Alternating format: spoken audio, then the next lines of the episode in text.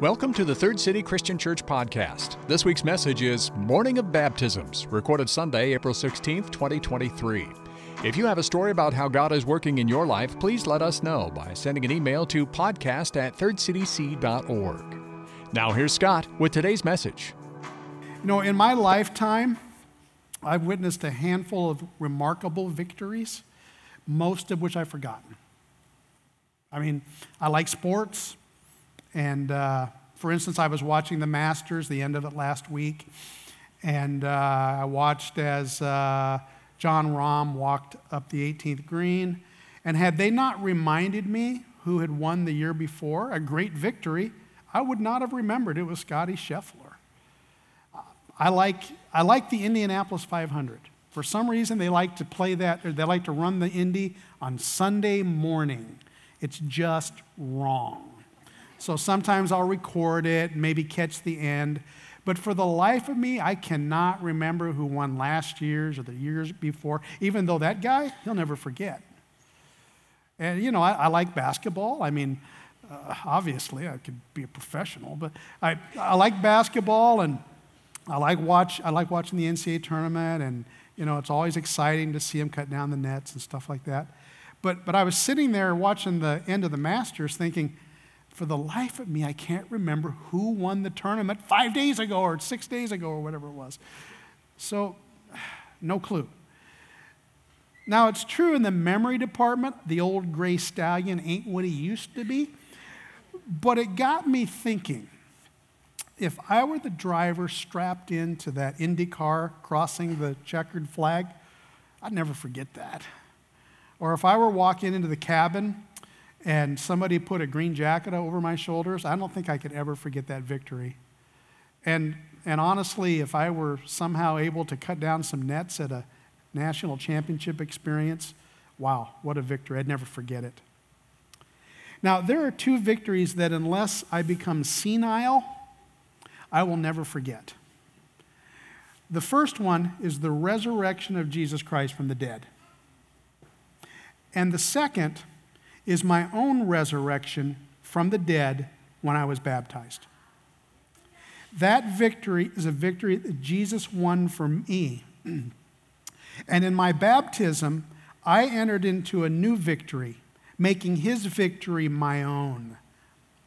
Here at Third City, we, we make baptism a special occasion.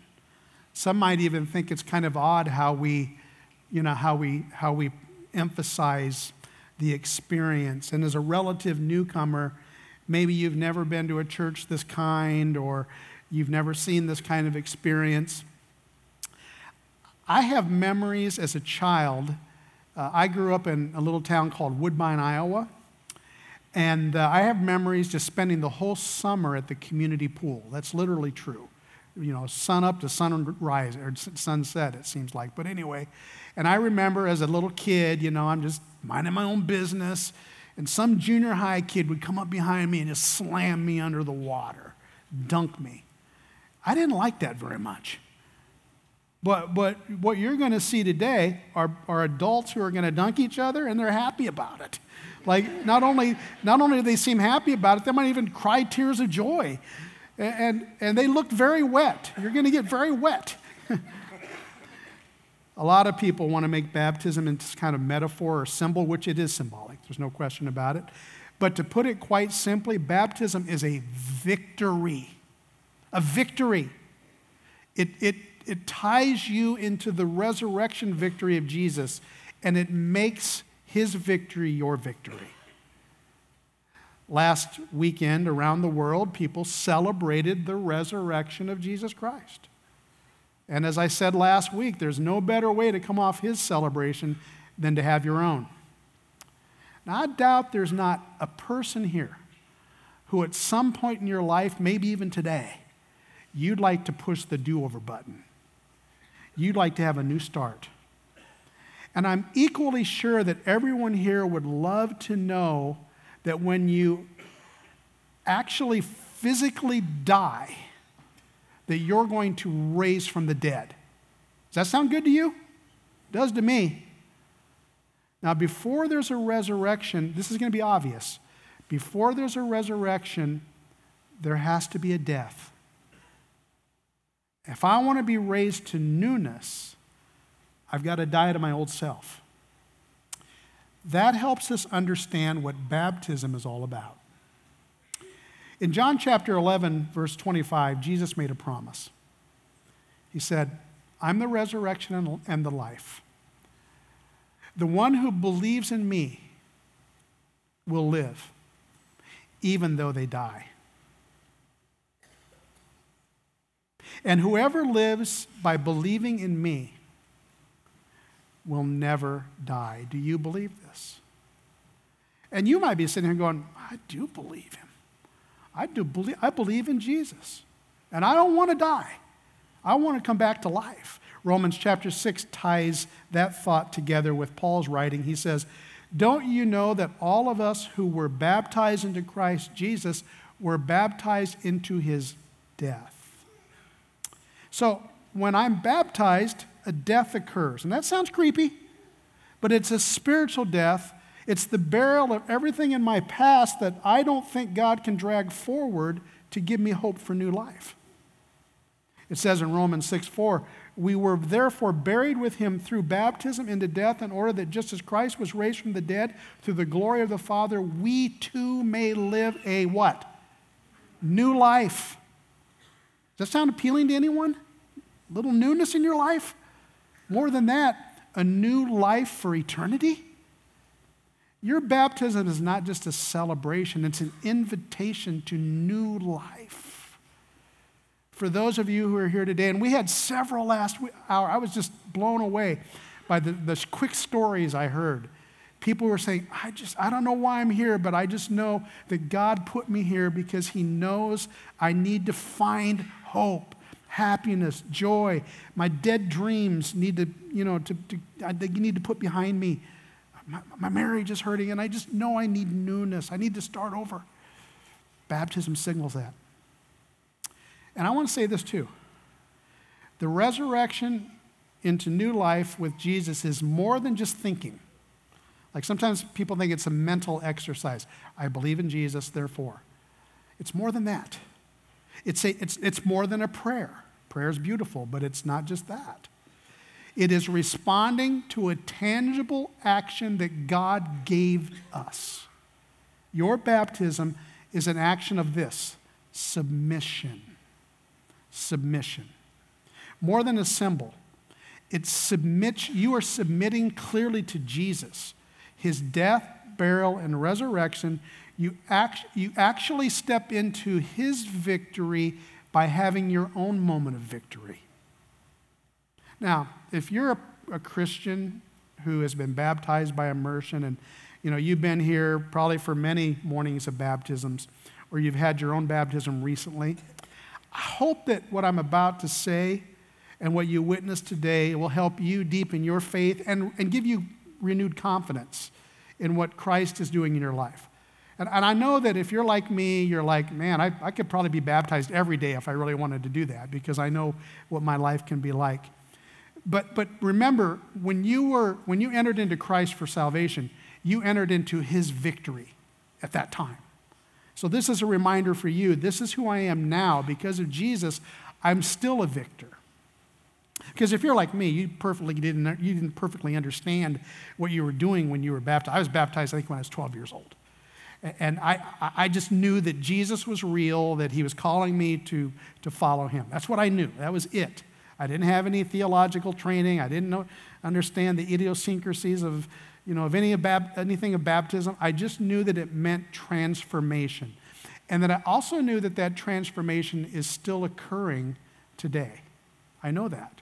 I, like, I'm nowhere near where I think I should be in terms of my life with what God's calling me to.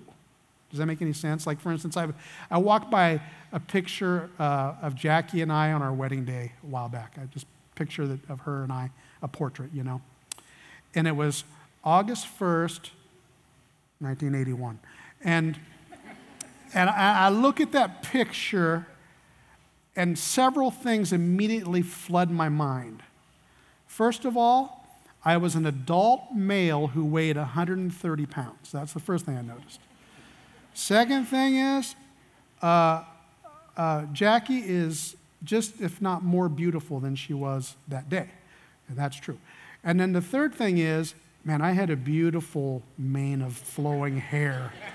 and that was fat. That was fantastic.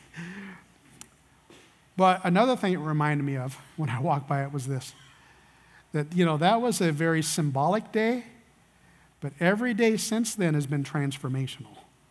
Okay? Like nothing, nothing just got settled there other than the fact that we said yes to each other for a lifetime. Everything else started changing from that point on.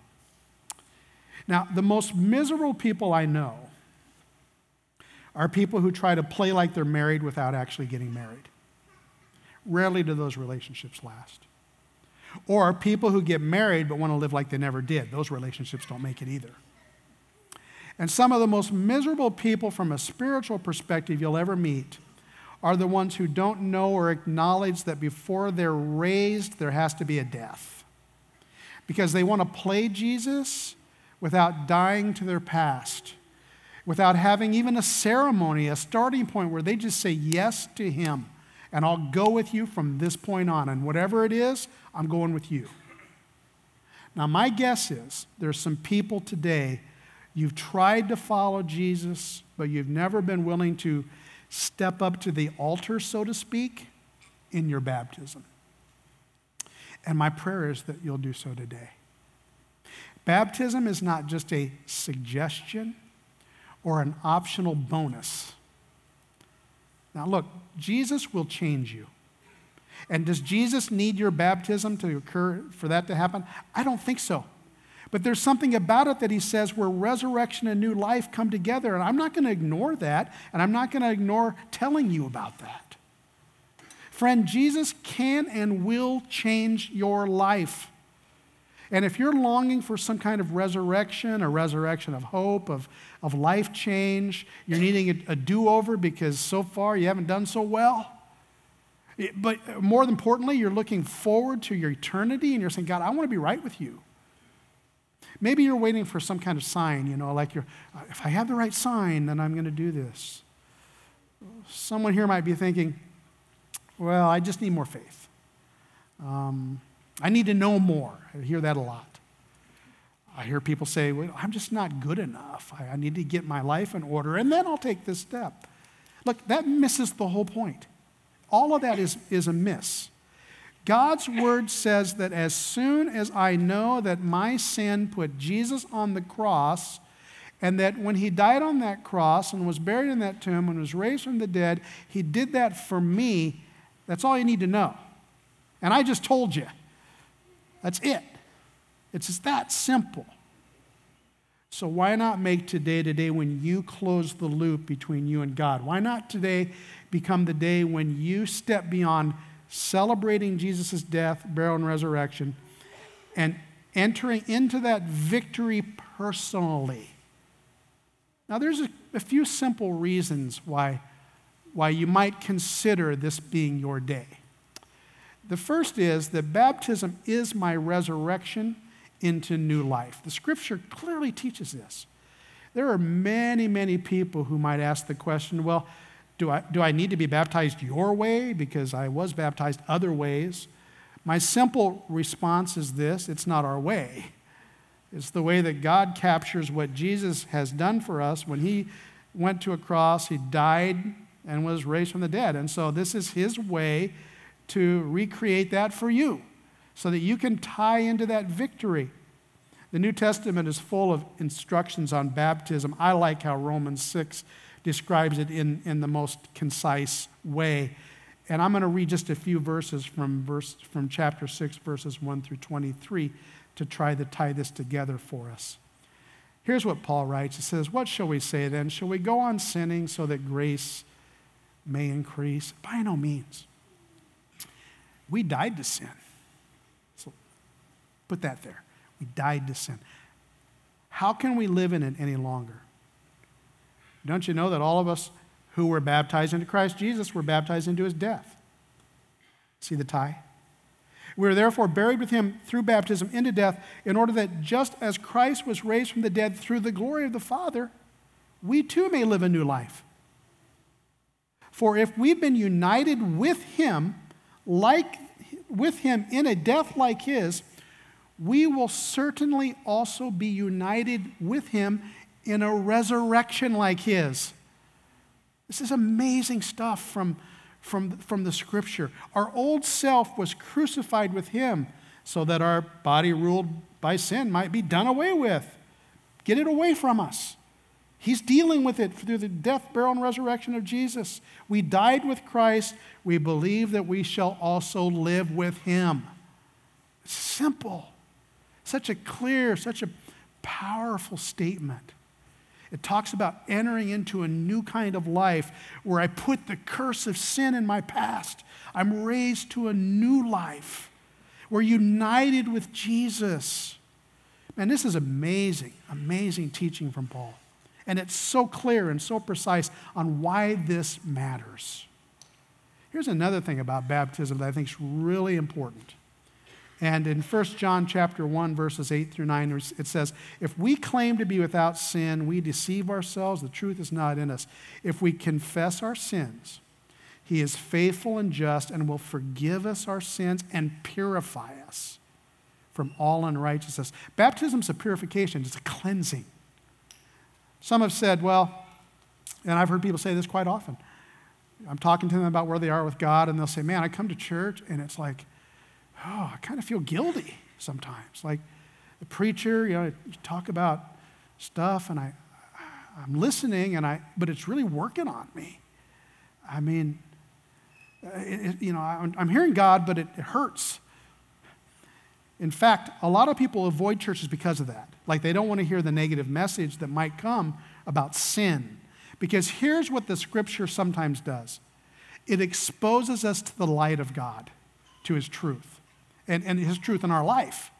Okay, so here's an example of that. You ever seen one of those documentaries or exposes where, like, they, they go to a hotel or a motel chain and they have one of those black lights and they go into the room and then, you know, it looks nice and clean when they open the door, and then they shine the black light, and it's like a Christmas tree pops up with all kinds of stains and icky, gross kinds of things. You ever seen that kind of thing? It's everywhere germs, bacteria. Here's the thing you can hide those things when they're not exposed to the right kind of light. But, but you know what? Sometimes when we come to a place like this, we go to God's Word, we're exposed. And you look at it and you go, ooh, ew, I don't like it. And the minute you have to look at those stains, your eyes are open to your conundrum that you need God. You need Him. I mean, we live in a world that has so many stains that we don't think we need to look at our own. We can just point our fingers at other people and say, well, I'm not like them. That's not the point. Here's an example. I think about times when I kind of get into it with someone, might have happened a couple times in my life, where I get prideful and, and, and start going at it with them. And afterwards, I, I you know, I'm like, oh, I, sh- I said things I shouldn't have said. I, I don't like that. And then, and then I start to justify it. Like, I'm like, well, we're just different kinds of people.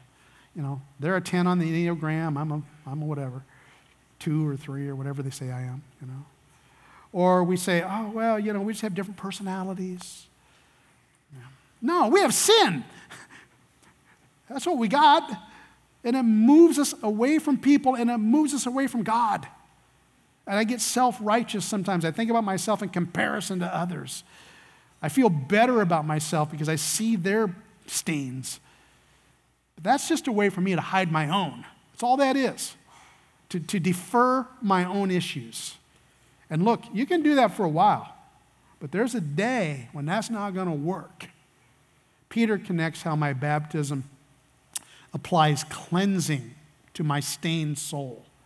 He says this in chapter 3, 1 Peter chapter 3, 21. This water symbolizes baptism that now saves you also. Not a removal of dirt from the, from the body, but it's a pledge of a clear conscience a pledge of a clear conscience toward God. It saves you by the resurrection of Jesus Christ, who has gone into heaven and is at God's right hand with the angels, authorities, and powers in submission to him. And the authorities and powers in submission to Him are the ones that He is going to work on and remove from your life if you will submit to Him. God's Son is the only power in the universe. Listen, God's Son is the only power in the universe that can cleanse your soul. Nothing else will. Not alcohol, not drugs, not another love affair, nothing else. Just Jesus. Because he was raised from the dead. And he wants to cleanse you by raising you. Water doesn't save you. What your baptism does is capture the truth of what only Jesus has done. That's a victory that he wants you to take part in with him. Look, baptism offers me a clean conscience. How would you like that? How would that feel? I think it's shame that keeps us isolated from God. I think it's shame that wrecks my relationships. Shame brings the anxiety in my life, the depression, the self doubt that I pour on myself. He wants to clean your conscience. He came, He died, He was buried, He raised in victory to make that possible. But before there's cleansing, there's got to be conviction. You know, there's a place in the scripture that's really important in this regard. This happened 50 days after the death, burial, and resurrection of Jesus. And this was 50 days after a whole city had heard and seen Jesus, heard about and seen Jesus raised from the dead. There was no question in that city of Jerusalem that Jesus had raised from the dead. Believe me, no question. He made it very clear. So people were just waiting for someone, tell us how this could be. We saw the crucifixion, we did it to him. As a matter of fact, they were convicted so much that they said they were cut to the heart when Peter explained it to them. They believed in Jesus. They realized it was their sin that put him on the cross. Do you realize that, by the way? Your sin put him on the cross? The whole city knew that he had appeared after his resurrection. They were convicted. Maybe you came in here today, you're thinking, yeah, I believe in Jesus. I, I, I know that I have issues that put him on the cross. I've sinned. I got to deal with that. You know what that means? It means what Peter told them that they were cut to the heart. And they asked him, What's the question? What should we do? Peter replied, Hey, repent and be baptized, every one of you, in the name of Jesus Christ, for the remission of your sins, the forgiveness of your sins, and you will receive the gift of the Holy Spirit. This promise is not just for you here today, it's for all who are far off, for anyone of whom the Lord will call. That promise is for then, it's for now, it's forever. It's true for you. One battle, one moment, one champion, a largely untraveled man living in a remote place about 2,000 years ago without abundant finances, without any proper education, no public writings that we know about, any kind of legitimate army who fought and won any kind of battle other than the most important one. The only weapon he fought that battle with was love. He loves you.